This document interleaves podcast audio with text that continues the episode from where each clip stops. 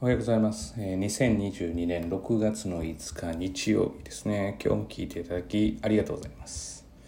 今日はですね、えーっと、時間というものは、えー有限であるということについて話をしたいと思います。えー人はですね、えー必ず、えーっと決まっていることがあって、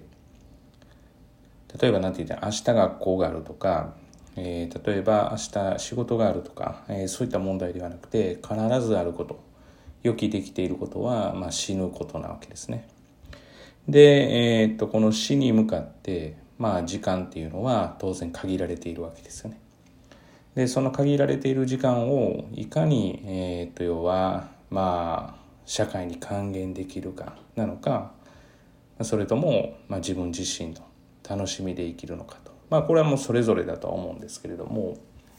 まああの、特に子供たちはですね、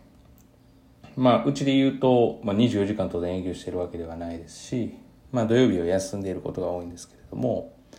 まあ要は土曜日を何かって言ったら、えっ、と、まあ開けてくれませんかとか、日曜日開けてくれませんかとか、まあ過去に言われたことがあるんですが、まあ、本当にですね時間の使い方っていうのを上手になってほしいということでもう基本的にはその要望に関しては、えー却下してますただ、えー当然開けようと思ったら全然開けられるんですけれどもあのやっぱり今後の人生において時間は有限でかつ限られたその時間の中でどううまく自分がこう、まあ、振る舞っていけるかもしくは行動していけるかっていうことを学んでほしいっていうのが、まあ、正直なところです。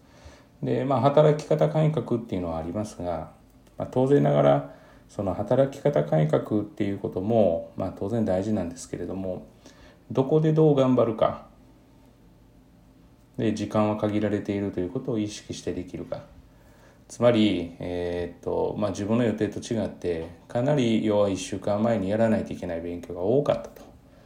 だから、えーそれを余分に頑張ろうというような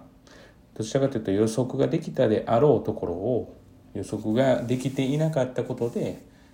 まあ、時間を延ばしてほしいということは私はあまり受け入れていないということでやっています。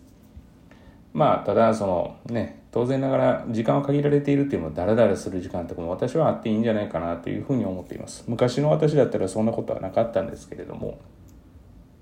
やっぱりダラダラした時間も大事ですからね。何にも考えないぼーっとする時間ですよね。まあ、こういったことも必要ではないかなというふうに思っています。まあ、あの、今週、今週になるか、日曜日始めだとすると今週ですね、えーテストがありますが、さあ、どういう結果を、まあ、もたらすのか。それこそ時間は限られているわけですから、それをいかにどう有効に使うか。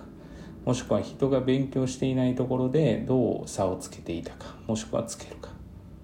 同じように勉強したところで成績なんか上がるわけがないわけですよね。そりゃそうです。普通に考えたら。だから同じことをしないことが大事ですよね。まあ例えば塾で生きていくんだったら平日は全て休みにするとか。同じことしていても一緒なわけですから。まあそういう発想も大事なのかなというふうには思っています。えーまあ、時間は限られてますので。まあ決められてるしということに向かっていくはいくんですけれども。やっぱりこう何かしら社会に還元したっていうことが、まあ、自分の中で、まあ、充実感とか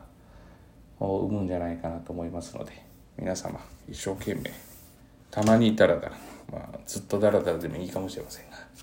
やっていきましょうということです。本日も聞いていただきありがとうございます。皆様にとっていい一日となることを願いまして。